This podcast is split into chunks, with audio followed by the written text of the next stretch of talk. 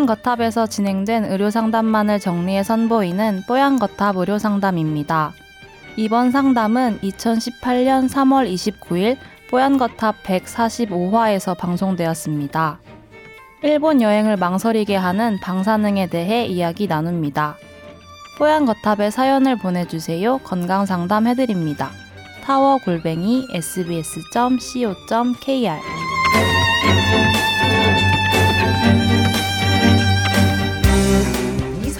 읽어드리면 어떨까 싶은데요.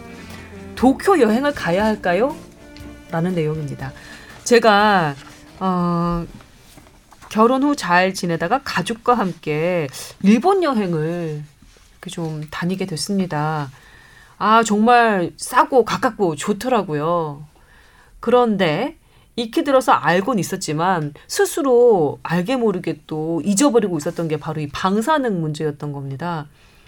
어, 일본의 방사능에 대한 이야기를 그 일본으로 출국하기 전 친구가 뭐 각종 블로그나 동영상이나 뭐 방사능 분포 지도 그 그림이나 이런 것들을 좀 보내준 거예요.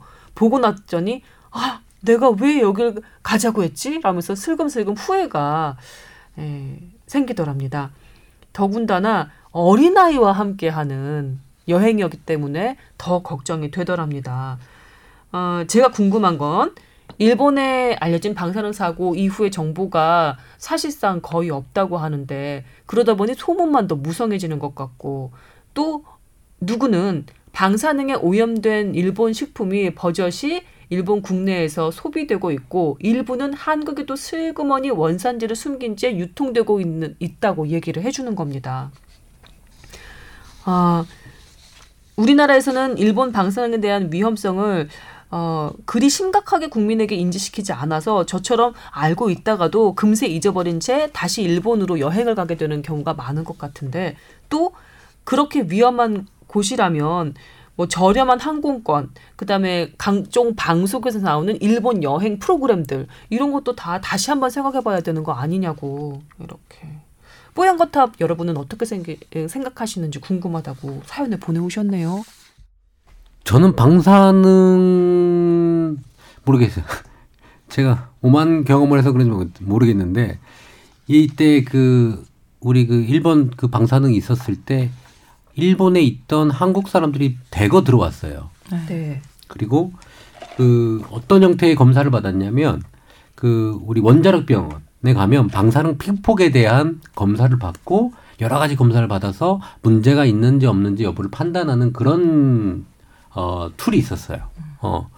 그런데 재미난 거는 거기서는 다 괜찮습니다라고 했지만 거기서 도쿄에서 일했던 여러 사람들이 난 정말 몸이 안 좋은데라고 해서 차 저희 병원에 찾아온 걸 한 일곱 명 정도 제가 봤어요. 아, total. 아, 그래서 어, 방사능이 노출 피폭은 안 됐다고 얘기를 하지만 음. 환자들이 이유 없이 무, 무기력하고 늘어지고 이런 것들을 호소하면서 사실 온 환자들을 제가 일곱 명을 봤어요.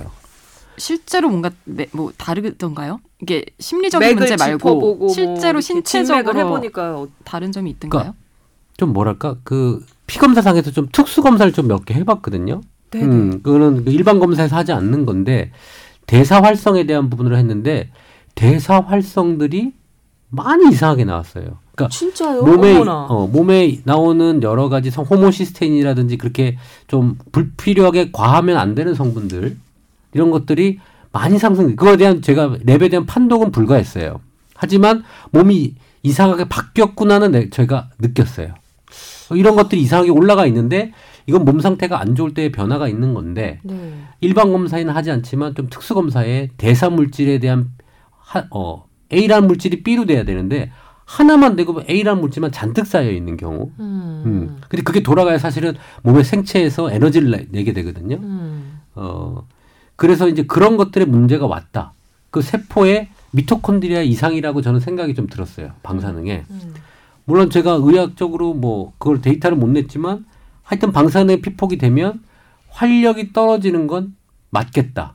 그게 음. 방사능 때문에 세포가 변형이 와서 그랬을 수도 있고 세포 내 미토콘드리아에서 그 에너지원을 만들어내는 문, 파트에 문제가 생겼을 수도 있겠다라는 생각은 저는 사실 하고 있습니다. 음, 후쿠시마 강에서 세슘 볼이 발견이 됐다는 기사가 어, 저희 지성파 메인 뉴스에서도 제가 보도를 한 걸 본 적이 있는데 이게 보통 꽃가루, 삼나무 꽃가루의 한 10분의 1 크기 정도로 호흡할 때 체내에 들어오거나 아니면 어 여러 가지 식 식재료들에 이렇게 묻어 있을 수도 있다고 해서 좀 문제가 됐었거든요. 아. 유리 결정체와 세슘이 반응해서 만들어진 세슘볼이 발견되어서 충격을 던져줬다고 합니다. 여기서 세슘은 방사능 물질이죠? 예, 예 맞습니다. 예. 근데 그 후쿠시마 원전 사태 있고 난 다음에 상당 기간이 흘러 수년이 흐른 후에도 이렇게 세슘볼이 발견이 돼서 아, 예. 예상 밖의 결과라고 하면서 연구자들도 매우 놀랐다고 하거든요.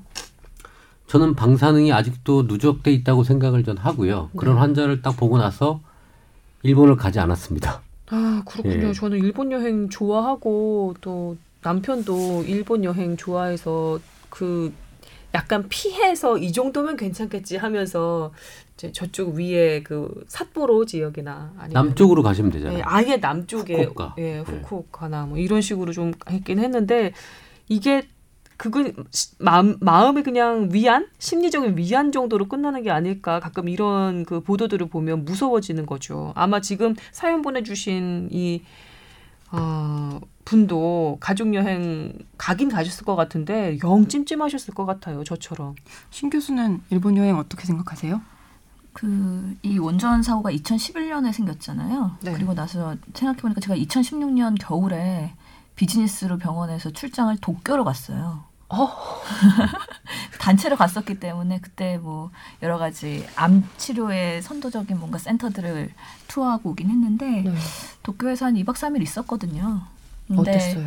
별로 의식하지 않았고 그냥 잘 지내고 잘 그 탐방하고 왔는데 음. 막상 이 어, 이야기를 듣다 보니까 사실 모르는 거죠 아무도 정답은 없는 거죠. 그리고 음. 정부에서는 도쿄 정부, 아 일본 정부에서는 이거를 뭔가 방사능 수치 정도를 뭔가 은폐하려고 하는 그런 설이 있는 거고 우리나라에서는 뭐 그런 것들에 대해서 아직까지는 명확한 입장이나 근거나 이런 것들이 없기 때문에 그 누구도 가라 가지 말라를 판단할 수가 없는 거잖아요. 그렇기 때문에 이거는 본인의 본인이 판단해서 사실 똑같은 사안에 대해서도 되게 크게 반응하시는 분들이 있고 그냥 그 정도는 뭐 하면서 넘기시는 분들이 있는 거잖아요. 본인의 그 판단이 중요한 것 같고 누가 결정해 줄 수 있는 문제는 아니어서 사실 이게 뭐 팩트가 있어야 저희가 판단을 할 텐데 팩트가 별로 없는데 여러 가지 의심될 만한 정황들은 있는 거잖아요. 음, 그렇죠. 그거를 갖고 내가 어떻게 할 것이냐 참 뭐라고 제가 정답을 드리기는 어렵지만 저도 다녀오긴 했습니다. 뭐 과학이나 의학이나 항상 어떤 현상 그리고 어떤 물질에 대해서 위험성을 경고하는 의견이 있으면 뭐 근거가 아직은 밝혀지지 않았다면서 차일피일 시간이 가는 그런 경향이 있는 것 같아요. 그리고 수년이 지난 후 정말로 피해가 많이 생기고 난 다음에 그 다음에야 마치 뒤늦어서 죄송하다는 듯이 의학적인 근거는 이제야 밝혀졌네요. 라고 하면서 좀 뭔가 들이미는 그런 그 그런 이게 참 어려워요. 그래서 사이클이 있지 않았나요? 예, 미세먼지, 지금도 이럴까 예, 걱정인 거죠. 미세먼지도 그렇고 방사능도 그렇고 이게 음. 곧바로 급성 질환으로 뭔가 확 나타난다면 가시적으로 음. 우리가 이거에 대한 뭐 대안이나 아니면 답변을 곧바로 뭔가 준비를 할 수가 있을 텐데 서서히 누적되면서 그것도 사람마다 면역 체계가 다르고 그 똑같이 노출되더라도 반응하는 정도가 다르기 때문에 이거를 일반적으로 얘기가 되게 어려운 거잖아요. 음. 참 그런 면에서는 위험성을 경고하는 사람들은 예. 다른 사람들한테 아니 뭐 뭐랄까 이해관계가 걸켜, 걸켜 있거나 뭐 그런 정도의 다른 사람들한테 공연이 유난 떨어서 공포심만 조장한다는 그런 비판을 또 받곤 하잖아요. 그래서 이런 영역들은 어떻게 보면은 되게 앞으로는 환경의학이 계속 발전할 것 같긴 한데 의학의 영역을 넘어선 뭔가 음. 정치적인 것과 여러 가지 뭐 국가 간의 외교적인 것과 이런 것들이 다 짬뽕이 돼 있는 거기 때문에 저희가 전문가 입장에서 말하는데도 되게 한계가 많은 것 같아요. 그 가, 가장 비근한 예를 하나 드려드릴까요? 2020년 도쿄 올림픽 그 후쿠시마에서 그 야구 경기를 그러니까요. 그전 도쿄 올림픽은 조금 조금 뭐 그럴 수 있다고 생각하는데 아, 전 후쿠시마에서는 야구는 아닌 것 같아요. IOC에서 허가를 해줬다는 네네. 거죠. 네. 어이 하십시오. 후쿠시마 야구 경기장에서 하십시오. 그때 일본 연예인인가 후쿠시마 쪽에서 나는 농산물 먹어도 안전합니다라고 앞에 나와서 막 그거 그쪽에서 생산되는 거 막 먹고 얼마 안 돼서 죽었어요. 아 근데 그거는 진짠가요? 근데 그 가짜 뉴스란 얘기도 있고 워낙 그래, 그때 말이 뭐 많았기 때문에 뭐 저도 그걸 저는 진짜로 얘기를 자꾸 들으니까 아 저는 그냥 불안해요. 음. 그리고 그런 환자들을 보고 환자가 무기력해져가는 상당히 심각했거든요. 어딜 갔다 그러니까 도쿄에서 계속 일하고 있던 사람이었어요. 음, 음. 그리고 거기서 하고 난데도 안 들어오다가 그 지진 나와서 6개월 뒤에 몸이 안 좋아서 들어오게 되는 거죠. 음. 예. 그래서 그런 사람들을 봐서 그런지 조금 저는 좀 문제가 있겠구나 개인적인 생각이에요. 근데 뭐 이게 정부에서 공식적으로 아까 신 교수가 얘기한 대로 할 수 없는 부분이기 때문에 이건 개인의 판단에 따라서 정보를 얻은 만큼 판단에 따라서 감정에 따라서 움직이시면 될 것 같아요. 그러니까 의학적으로 봤을 때는 뭔가 리스크가 있을 때는요 리스크에 노출 안 되도록 하는 게 가장 최선의 선택이거든요. 음. 그래서 뭔가 걱정이 되고 우려되고 그러면 안 하시면 되는 거죠. 음. 인류애적인 그런 관점에서 봤을 때 일본 사람들 좀 걱정되는 게 조금 전에 우리 얘기 나온 것처럼 후쿠시마산 어, 농식품들 먹어서 응원하자 뭐 이런 캠페인을 벌일 정도로 일본에서는 그 후쿠시마 원전 사태 이후에 여러 가지 부작용들에 대한 경각심이 다른 나라만큼 그렇게 높지 않은 것 같더라고요. 내부에 사는 사람들이. 그러니까 그것도 정책적이고 정치적인 거잖아요. 사실 그러니까요. 먹어서 단기간에 뭔가 효- 뭐 부작용이 없다고 해서 이게 안전하다라고 얘기할 수 없는 거잖아요. 되게 내부 피폭이 더 위험하다는 얘기 있지 않나요? 롱텀 팔로우 하는 게 당연히 더 중요하고 사실 아까 그 홍보한 연예인도 사실 그 연예인이 검증하고서는 그런 것들을 홍보하겠어요. 그냥 홍, 연예인으로서 당연히 광고비 주니까 그거에 홍보대사로서 활동을 한 거죠. 그렇기 때문에 그런 검증 시스템 없이 그냥 정치적으로 그러니까 국민들을 안, 안심시키기 위해서 하는 것 자체는 책임하다. 사실 신뢰성이 떨어질 수밖에 없는 거죠. 얼마 전에 그 후쿠시마 지역 수산물 때문에 지금 우리와 일본이 분- 분쟁을 벌이고 있잖아요. 근데 네. 얼마 전에 그 세계 무역 기구가 중재한 수입 금지 분쟁에서 우리가 패소를 했거든요. 맞아요.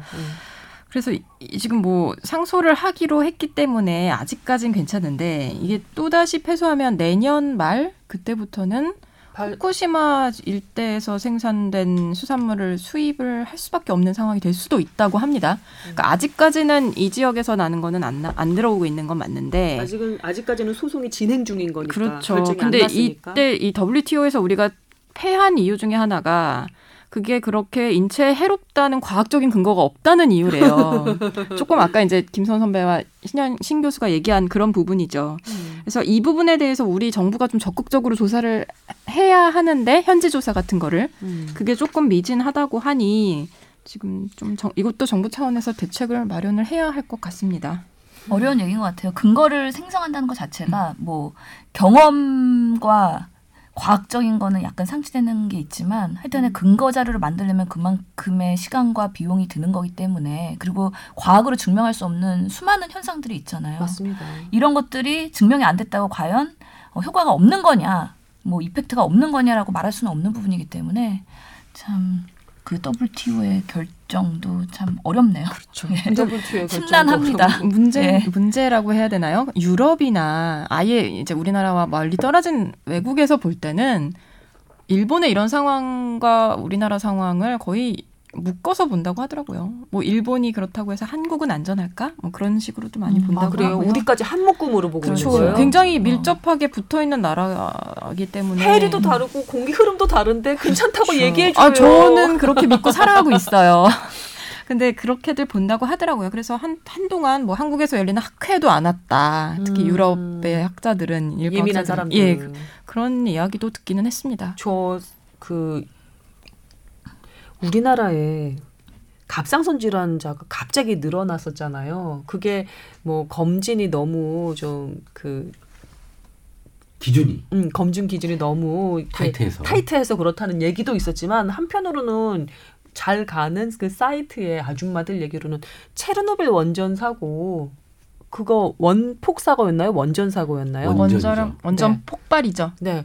체르노빌 원전 폭발 사고의 영향이 흘러 흘러서 어 우리나라까지 영향을 주었고 어렸을 적에 나름대로 피폭을 당했던 어린이들이 시간이 좀 흐른 다음에 갑상선 질환으로 나타나는 게 아니냐 뭐 이런 식의 추론을 하는 글들도 있었어요. 그것도 배제를 못하는 게 저도 그 갑상선 관련해서 논문을 썼나 하여튼 예전에 그걸 스터디를 했었는데 여러 가지 리스크 팩터가 있잖아요. 우리나라가 초음파 검사를 너무 다른 데 보다는 많이 하는 경향이 있어서 진단율이 높은 건 맞지만 그거에 하나의 또 리스크 팩터로 거론되는 것이 체르, 체르, 노비에 맞았어요. 아, 그래요? 예, 있었어요? 의학적으로서도 어. 얘기가 의학적으로 한 되던 부분이었어요. 예. 네. 근데 그게 진짜 이렇게 타고 우리까지 왔느냐 가 음. 관건이 될 것 같아요. 저 검증할 수 없는 하나의 리스크 팩터인 거죠.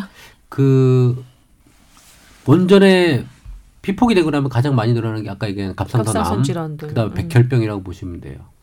근데 이제 갑상선암은 또 시간이 좀 필요한 상황이잖아요. 그렇죠. 어. 근데 급성 백혈병 같은 경우는 좀 바로 나타나죠. 어. 예, 그래서 사망한 사람들 지금 그쪽 일본에서 이제 백혈병에 관련된 통계가 어떻게 나올지 좀 주목을 해봐야 될 수도 있어요. 여튼 두 분 선생님께서 말씀하신 것 중에 제일 제 귀를 딱 잡아채는 건 위험하다고 사람들이 꺼려하는 건 일단 보수적으로 노출을 좀 삼가자. 그건 맞는 말인 것 같습니다. 그게 제 귀를, 귀를 딱 잡아채네요. 아, 자연으로 진짜. 돌아가야 될 것 같아요. 루소가 일, 이겠나요? 일본 여행 좋은데 사실. 그러니까. 아, 아까워. 특히 뭐 리스크 팩터가 높거나 면역 취약자거나 뭔가 음. 질병 유병자거나 그런 사람들은 좀 조심할 필요가 있죠. 예. 네. 어린 아이들도 예, 그리고 노인분들이나 분들도. 예, 만성- 여성들. 예, 만성 질환자나 뭐 이런 항상 리스크 팩터가 되는 사람들은 음. 어, 조금 조심할 필요가 있겠다. 자, 도쿄 여행 가야 할까요? 라는 사연에 에, 저희 네 사람이 예, 이런저런 얘기로 답을 좀 드렸습니다. 저희도 불안해요, 사실 솔직히. 어? 갑자기 이- 어, 의식 안 하고 있다가 확 의식이 생겼어요. 그러니까 신 교수님 일본에 예. 그 사태 이후 얼마 되지 않아서 며칠 머물다 오신 거잖아요, 도쿄에. 아, 저희 의사들 제가 팔로잉 하겠습니다. 예, 20명 갔다 왔습니다. 우선 그건 팩트입니다. 예, 어떻게 예. 되셨는지 제가 계속 체크를 할게요.